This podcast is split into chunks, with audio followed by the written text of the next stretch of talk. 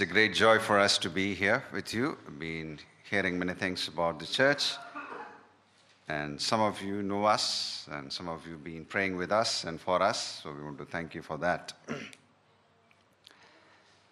and I'm so excited to see many of you, and especially a lot of young blood, um, young faces in this church. And I know that you've been placed in this city with a purpose. so, to begin with, uh, so I just want to bring that uh, to meditate on those things.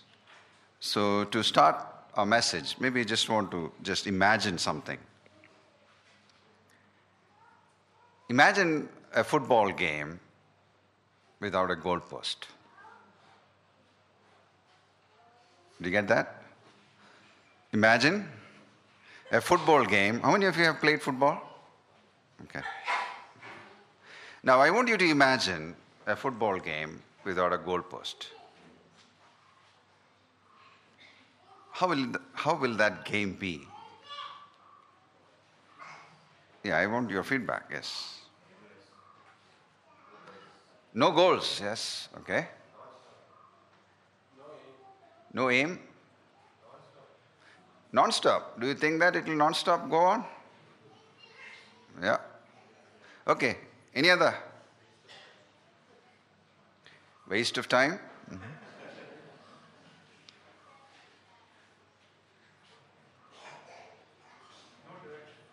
No direction.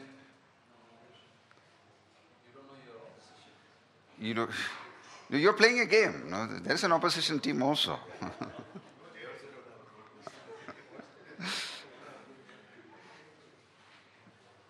You see, this is very, you know, sometimes we also do things like this.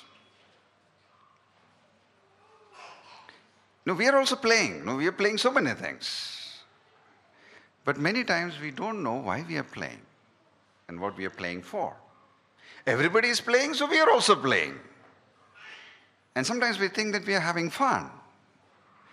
But the interesting thing is, for if you ask those people who are playing without any goal, achieving any goal, I think more, half of them would say, no, no, we are doing all these things, but what is the purpose? We are making noise. No, no, we are passing the ball, but what is the purpose? I think half of them would be bored. And then I think the game will stop immediately. It will not prolong for long. As we come to the church, as we live our Christian lives, unless we know why we do what we do, I think we also have the same kind of a predicament in our lives also.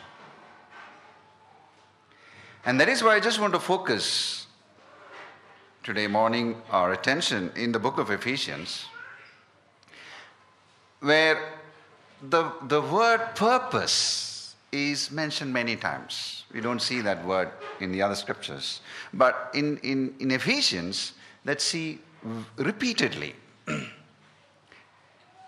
And before going into that, I just want to bring you the background. I know that Ephesians is one of the favorite books of us, and we've studied it many times, we've discussed it, we have gone verse by verse, but sometimes we miss the key points. As you know, Paul was traveling to different places. In first you know, thing in the second missionary journey, he started the church, and then he used to leave immediately, and then came back, and then you know, established with uh, Priscilla and Aquila, and all that. But if you look at the city of Ephesus, Ephesus was a very interesting city where there was a lot of trade was happening. It has navigable, you know, early it was a big harbor where the ships would come and a lot of trade and business. And then later what happened was this navigable, you know, the, the harbor got stopped and then there was a big business of, of a temple of Diana, which is famous of all the sorcery and um, sexual course and all those kind of mixing thing. And among that, Paul goes and preaches the gospel and brings out a church in that place. And then, after some time, you know that he continues his journey, and then finally in his prison, he writes a letter to them to reminding them why are they called out in that such a filthy place? And what is the purpose for which they need to live in that place? To remind them, and as you know, uh, no, they also had an idea, and many of them were coming from different backgrounds of those pagan thinking, where they thought that everything happens because of fate. But Paul was writing to them and saying, It is not that. You are not acting the way you are. You are not doing the things that you are doing. It is because you just have to do it. And then he writes them in an amazing way and to show them the purpose for which they are there. And I know that you, as a church, have the greatest privilege to be in the heart of the city and I think we need to be very, very clear why we are here. And uh, let's now turn to Ephesians. And, um, and in Ephesians, book of Ephesians, as you know, many times we focus on the things that Christ has done. What are the spiritual blessings that He has given all to us? And uh, we repeatedly, there's so many blessings, so many things. Yes, I'm not going into all that. I know that uh, you're very familiar with that. But one phrase that repeatedly uh, Paul uses is in order that. Hmm. He says he does all these things and then he uses the phrase in order that means he did all those things so that you do these things. So I just want to focus on those things. He did all these things. Why did he choose us even before the foundation of the world? Why did he no even he predestined us? He he chose us, you know. He gave us a spirit. He, he loved us. He lavished his love on upon us. And all those things he did. For what? What is the purpose? And I think that is what I would like to focus on. Let's turn to Corinthians, book of Corinthians, uh, chapter 1.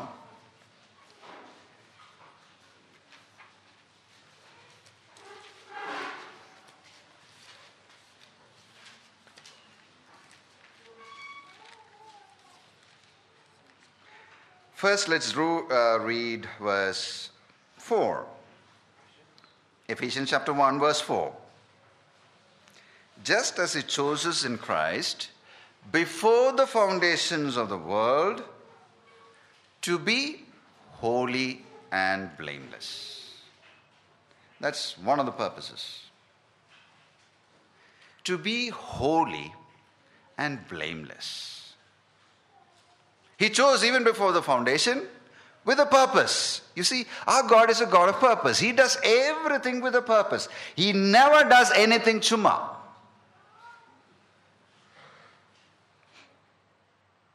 Whatever he does, he does with a purpose. Even from the creation to the end, we see everything is done with a purpose. Now, for example, in the creation itself. Let's look into that. Now, why did he create it moon and why did he create it sun?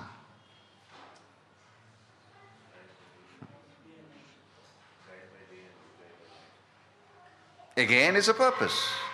Purpose for the day and purpose for night. Now, you look through the scriptures, everything that God does has a purpose. Now, He chose us with a purpose. Now, He says to be blameless, to be holy and blameless. What does that mean? As you saw the context of Ephesians, it was such a filthy place. And then he says, He has chosen you to be holy. And sometimes this word holy and, you know, can get uh, wrong interpretation. Sometimes holy means, in the, the root word, it means to be separated. Or, in other words, a symbol is to set apart. Or you are chosen and set apart for a certain purpose or for a certain function. That is what it means by holy. I think as we've been singing also, I think it came. In the Old Testament, we see in the tabernacle, there was in the there are so many things. But some things were holy. Now, how did it become holy? What all things? There are so many instruments in the in the tabernacle, you know that. And uh, some of the articles in the temple was holy. And how did it become holy? No, they have to separate it. And how do, you they, how do they separate it? They pour oil on that. An anointing oil, they say. And then it is separated. What does that mean? It means that then onwards, that vessel, that article should not be used for anything else than for God and His purposes.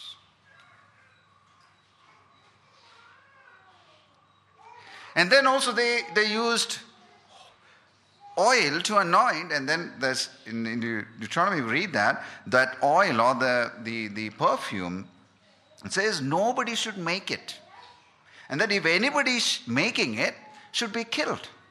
And nobody should use those oil in, for any other purpose other than making this. And then it says this anointing oil is poured on the priest on the king.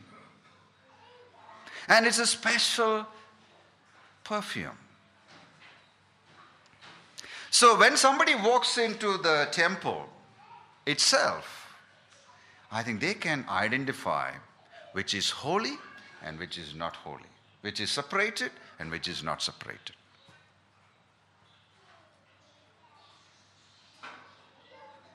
And they didn't have to guess it, they can know it just by the smell or just by, no, because it was so evident for them.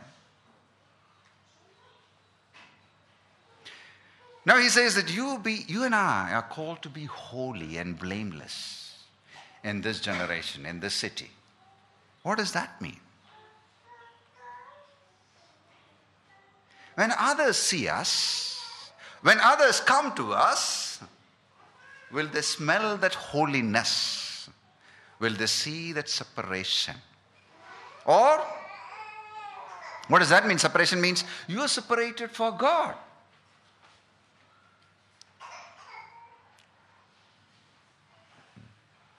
That's a question we need to ask ourselves. Because He chose us for that purpose. Because we'll come to that later verses where He is choosing us to be holy and blameless.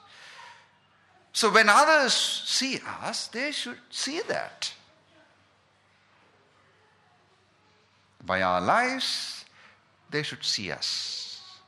And again, you know that this is in the context of a church that he's writing. But again, what is a church? Hmm? And again, who knows in this in the city that there is a church like this, Calvary Church, in this Bangalore? Who knows? But they know you. Your neighbors know you. The people who are working among, now we are all the church, but we, we live and exhibit God and show Him a different context. So when others come and relate with you, the question that we need to ask is do they see that we are separated for Him? We are different from them. I think that's a question. If we are not doing that, there is some problem. If we, if we are the same as they are, I think there's some problem. Says this is the purpose for you has been chosen even before the foundation of the world, that you should be holy and blameless. Now let's go to the second one. You can go and meditate more on that. Second one. Let's go on and see um, let's come to verse 6.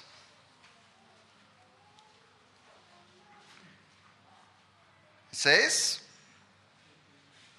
it says, I think we need to read verse 5 and then we come to verse 6. He destined us for adoption as his children through Jesus Christ, according to the good pleasure of his will to the praise of his glorious grace that he freely bestowed on us in the beloved to the praise of his glory. No, I think that's another phrase. So, He adopted us for what? To the praise of His glory. Now, what does that mean? Again, you see the same phrase again, repeated. Verse 12.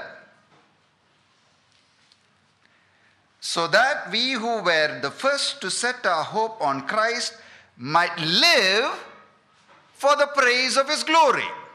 Again, now verse 14. This is the pledge of our inheritance toward redemption as God's own people to the praise of His glory. Now, if something is repeated many times, that means it is a very important thing.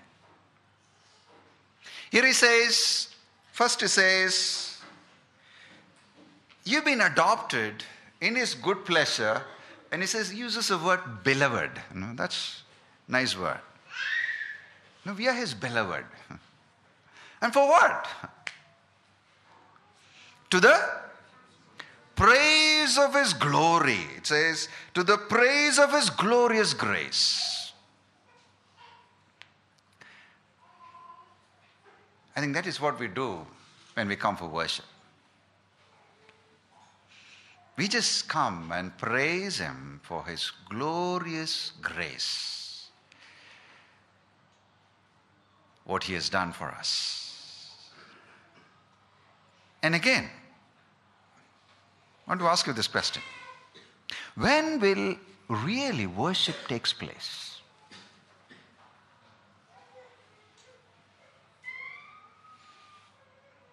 When will real worship takes place?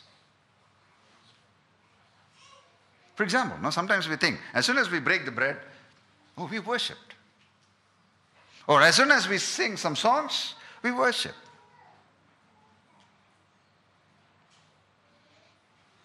As soon as, oh, sometimes we think, no, if we come to Sunday to church, we worship God.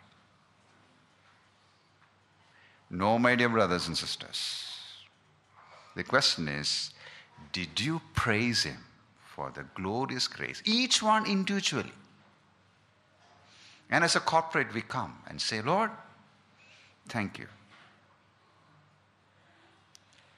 I want to ask you Has any time in this past few weeks, as you come here, worship week after week, month after week, a drop of tears of joy has come from your eyes? Have you felt that, Lord?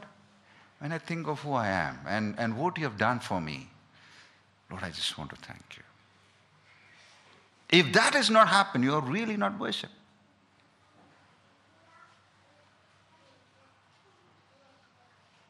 Maybe others with you have worshiped. But I just want to check our hearts. Sometimes we take things for granted. And week after week, let us come and offer our praise of His glorious grace and say, Lord, thank you. And again, I just want to clarify something here also. Sometimes we think that our God is a God who, why is He says, for the praise of His glory. Why is God after this? Why God wants us to praise Him? Or is a God like us who likes more likes? And he feels so happy when more people like him. No, like in the Facebook terminology. You know, you put something and so many people come and like it, and then you feel, okay, so this is so important. So is it God after that? Now, my dear brothers and sisters, I want to remember this. Even if you don't praise Him, He's still God. Even if you don't praise Him, He is the Almighty, He is the King of Kings, He is the Lord of Lords. he is not becoming someone because we praise him, because we like him. No. But why is he asking us to praise him? Why is he asking us to worship him? Is it because he has low self esteem that you come and, Lord, you're so good, you're so nice, um, you're not so kind, you loved me so much? And you go your own way and live like that. And then come next Sunday and say, Lord, you're so good, you are so kind. Is that what God expects us? Why is God asking us to worship Him? What do you think? Because it says, He chose us for the praise of His glorious grace. Because, my dear brothers and sisters, it is in worship that we discover Him. It is in worship that we know Him. It is in worship that we see who He is. And uh, one of the authors says that you cannot just go on and worship. He says, you know, what do you say in worship is, Lord, you're so magnificent, you're so good, you're so kind. And then you cannot, for example, no, you go to a good hotel in Bangalore and you had uh, something very good. What do you do after that? You go and tell people, no? What do you do? You go to that hotel, they have a good dosa masala dosa whatever it may be. You cannot keep, keep quiet. So it says, worship will lead you to go out and live a life glorifying Him. You cannot stay otherwise, where you come and only glorify God here. You go out because you found something great, you found something marvelous, you something found something good. You go out and tell what you have found. You go out and explain, proclaim. That is why the psalmist is saying, I go and praise him. I, I go and declare him. I go and speak out about him. Because he's so good, he's so marvelous, he's so, so magnificent. I experienced him, man. I want you to do that also.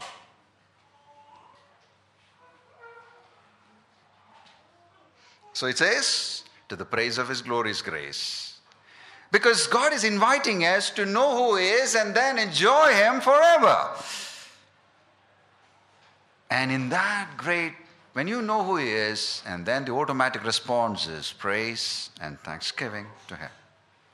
And the less you know about Him, there'll be no praise, no thanksgiving. And that's why we, many people are hard to praise Him and thank Him because we are not knowing Him. And I invite you to enjoy God in your life so that your life may overflow with the praise of His gracious grace. Now go on. Next portion it says, so that we might live for the praise of His glory. For, so that we might live for the praise of His glory.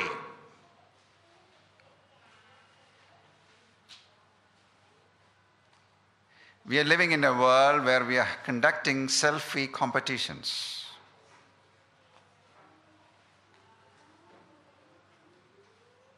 And there the Word of God says, You and I have chosen to live for the praise of His glory.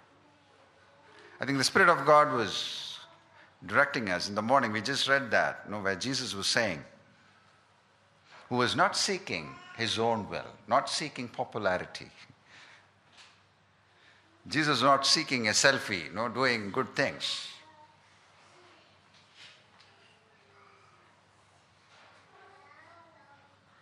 He says, I do it for the Father's glory. Why we are doing what we are doing. My dear brothers and sisters, if God has chosen us, there is no greater purpose to live than for His glory alone.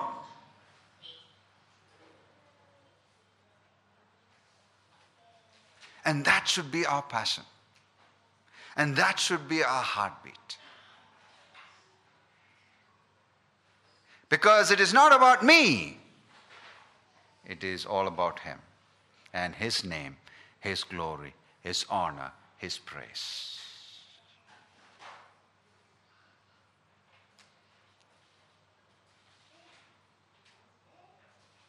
I think we should be very, very careful about that. Why we do what we do. Is it for us or is it for Him? So many things we can go on and discuss. Sometimes we can do ministry for also, for ourselves, for our glory, for our honor, hmm? to impress others, as we read. Know, to show others, no, you, you're a great ministry.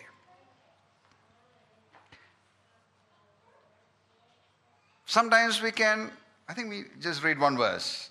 I think that summarizes that. 1 Corinthians 10.31. Uh, I think Paul summarizes that. Uh, uh, can somebody read that? 1 Corinthians chapter 10, verse 31. Therefore, whatever you eat or drink, or whatever you do, do all to the glory of God. So, what does it say? Whatever you eat or drink or whatever you do for for the glory of God. Now, if eating and drinking is can be done for the glory, can we do that for the glory of God? How can eating and drinking become glory for God?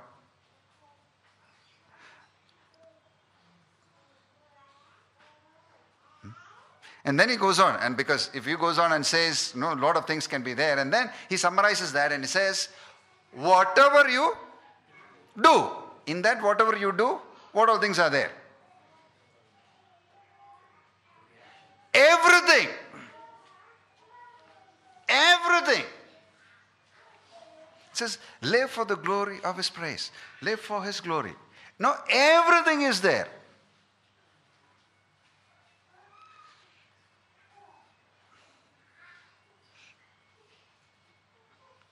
Why do we study?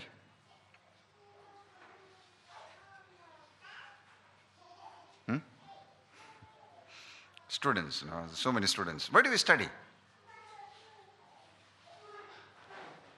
According to this verse. Or why should we study?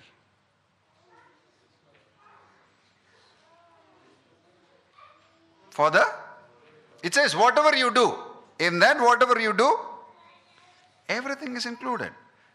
My study. Hmm? Then why should you work?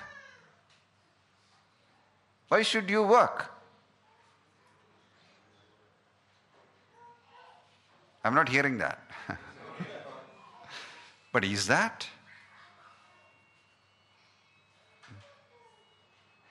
I know that some of you good in baking cakes. Where do you bake cakes? Good cakes. Is that included in that? Why do you get married? Some of you are getting married, no? Uh, why do you get married? Why do you rear your children? Hmm? Why do you all send them to Clarence School? Hmm? Some people who fast and pray, you know, to get that admission. But why do you do that?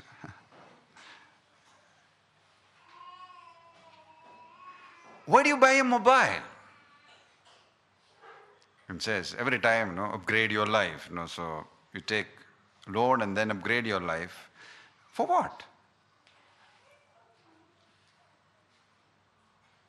Is it to glory yourself or is it to glorify God?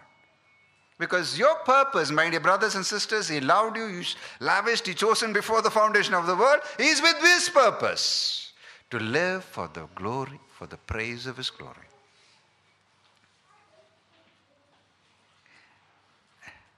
And again, I'm very plain.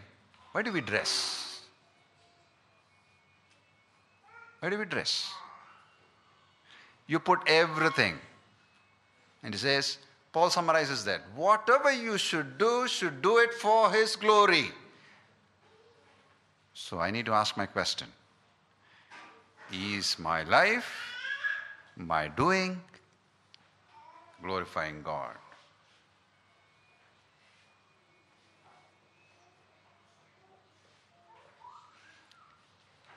And then, maybe, chapter 2, verse 10.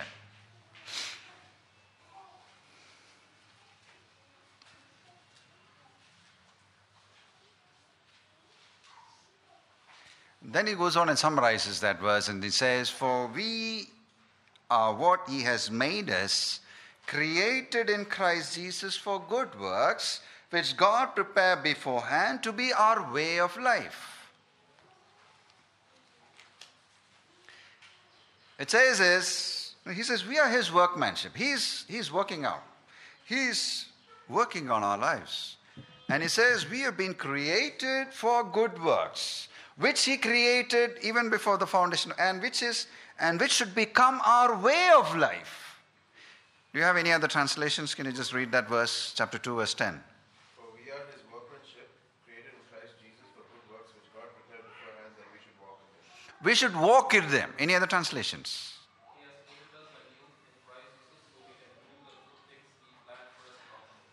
We can do the good things which He planned before. now, my dear brothers and sisters, we are not just here just to um, eat, drink, and, uh, and die. We are here with a purpose, which He planned even before the foundation. He chose us, and with the plan, He chose us, and He has something for us to do. And he says, which you sh- sometimes good works means, and uh, some people think, okay, you're giving 10 rupees or 5 rupees to someone. It is not that. It is, it is the whole of your life, the outcome of your life. And he says, which should become your way of life, which you find out what the purpose for which you've been created and what he has created for you to do, and do those things. We just use this example. Uh, what is the purpose of this pen? to write. When was this purpose decided? When they designed the pen. So, is the purpose decided after creation or before creation? Before creation. When will the pen fulfill its purpose? When it writes. What are the other things you can do with this pen other than writing? Pen fight. Anything else? You can point someone, okay? Poke at each other. Throw it at someone. You can do so many things with this pen. But when will this pen fulfill its purpose? When it is full, when it is used for the purpose for which it was created. Now, the nut is loose here, so I use my pen to tighten it what will happen? I'm using this pen to tighten it. The nut is loose here. Pen will get damaged. Huh? Will not get okay. Nut will also get damaged. Why is it not used for tightening the nut? It is not designed for that. Because it was not created for that purpose. Now, what is it saying? It's saying, you do the things which you've been created for and assigned for you to do. My dear brothers and sisters, many times we're using this pen, our lives, for the things that we are not created for. And in that way, we are breaking ourselves and we are breaking others.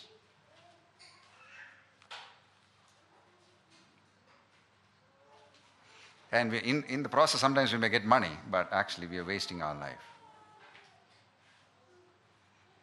Did you get that? When you are doing things which you are not created for, and the purpose of which He purposed eternally, you are wasting your life. And that is why Paul repeatedly prays for them that you may discover that and do it.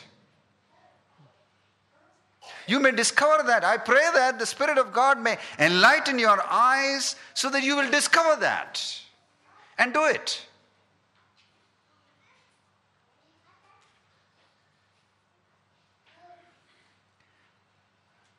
My dear brothers and sisters, I just want to ask you are you fulfilling the purposes for which God has created you? Created you for. If you're not doing that, you're actually wasting your life. Now, I can use this pen, as I said, no, many other things. I can frame it and keep it in my almara. But still, I'm wasting my life. So don't waste your life. Because God has a purpose for you. And God has a purpose for you, uniting you as a church in this place. So do those things which you have been created for and called for and commissioned for. If you're not doing that, you're not fulfilling your purpose. And again, that we have to do it now. Hmm. That we have to do it now. We just finish off with two more verses in Jesus' life. you can just read um, John chapter 15, uh, John chapter 17, verse 4.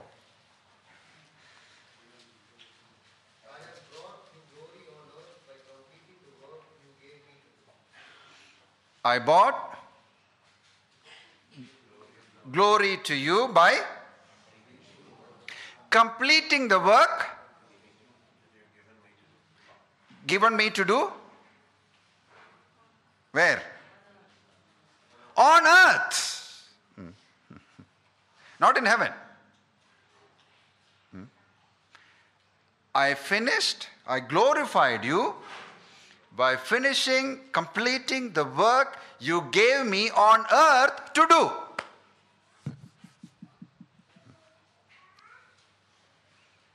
Now let's go to um, 1 Timothy, 2 Timothy chapter 4, verse 8.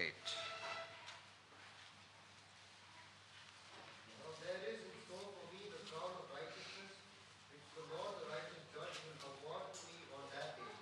Not only to me, but also to all who have longed for his appearing. Now, normally, when, when do you normally read this verse? What is the context that normally we use this verse? Huh? Yeah, during funeral service. No. I'm not saying that you should not read. You can read that. But normally, that's the way it is used. But the context is a living person saying to another living person. It is Timothy, no, it is Paul telling Timothy. And what is Paul writing? Paul is writing to Timothy that uh, I finished the work. I kept the faith. Two things are there faith and, and work is also there. And we read in Acts where he says, My only desire is that I need to keep it and then need to finish the work that God has given me. And then here at the end of his life, he looks back and says to Timothy, I kept the faith and finished the ministry that God has given. Fin- or, in other words, finish the things that God has created me for or called me for. what do you do after finishing your work when you go to office? You go home. So Paul is writing to Timothy and said, God gave me so many things to do. I'm done. All done. And then, if you're done, what do you do? You go home. But he's telling to Timothy, Timothy, my work is done. My purpose, my part, my things which God asked me to do. It is over. But Timothy, God's purpose, eternal purpose, as we read in, in Ephesians, the eternal purpose, it's continuing and you have a role to play. Please do that. You finish it. But I'm going home and I have a, a reward. And for all those who are doing it, we'll also get that. But you continue it. Jesus said, I glorified you by finishing the work you gave me on earth to do. Paul is saying, I finished it. And if you want to finish something, the important thing that you need to know is what? What is that you need to do and start? And then only you will finish it. If you don't know that, you'll not be able to do that. So, my dear brothers and sisters, let us look into our lives and see um, the purpose for which God has called us, the purpose for which He chosen us, the purpose for which He is enabling us to live in this world. Number one, to be holy and blameless. Number two, to the live to the to the praise of His glorious grace and to the live for the praise of His glory. And number three, to finish the work that He has created us for. And I hope if you find these things, and I want to tell you that when I understood these things, it liberated me in a big way and uh, it gave me a greater purpose. It gave me a greater greater meaning and joy to know that I'm not an accident. I'm not a f- person of fate. This is what God planned in eternity. This is what God wanted me to accomplish. In that, He chose me. And then He is completing it and He's inviting me to do my part as I live in this world. So my life become purposeful. My life become meaningful. And whatever I do, I know that it is, has, it is with a purpose. I hope that as a church, you will discover that. And my prayer is the same prayer as Paul is praying for the Ephesians that God may, he's, he's, not, he's not praying anything, anything fresh to give them. No, the only thing that Paul prays is that they will know what they already know, no, already have. My prayer is that, it's the same, is that God may open your eyes to see this and live a life with purpose and meaning. In that way, your life will be joyful, your life will be meaningful. When I fulfill, when the pen fulfills its purpose of writing, it fulfills its own purpose and it fulfills the purpose of the Creator. In the same way, when I fulfill, when I do His purposes, when I know why I'm doing what I am, I'm fulfilling my own purpose as I live in this earth, and also I'm fulfilling His purposes as I do that. My humble prayer is that none of you waste your life and live without a purpose. You may do everything for His glory and for His praise. Shall we pray?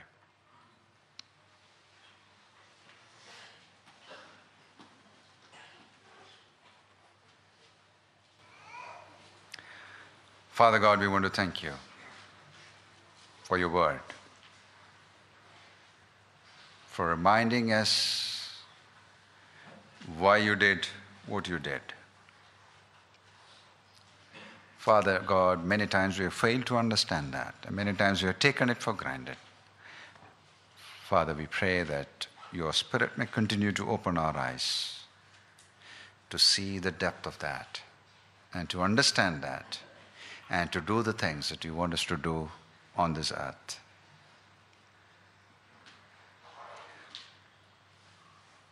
Lord, as we continue to live in this world in this coming week, pray that you may continue to speak to us, continue to open our eyes to see who you are and the purposes that you have for us, and live out a life with meaning and purpose. And in that way, Lord, we may declare your praises, we may declare your honor, and wherever we are.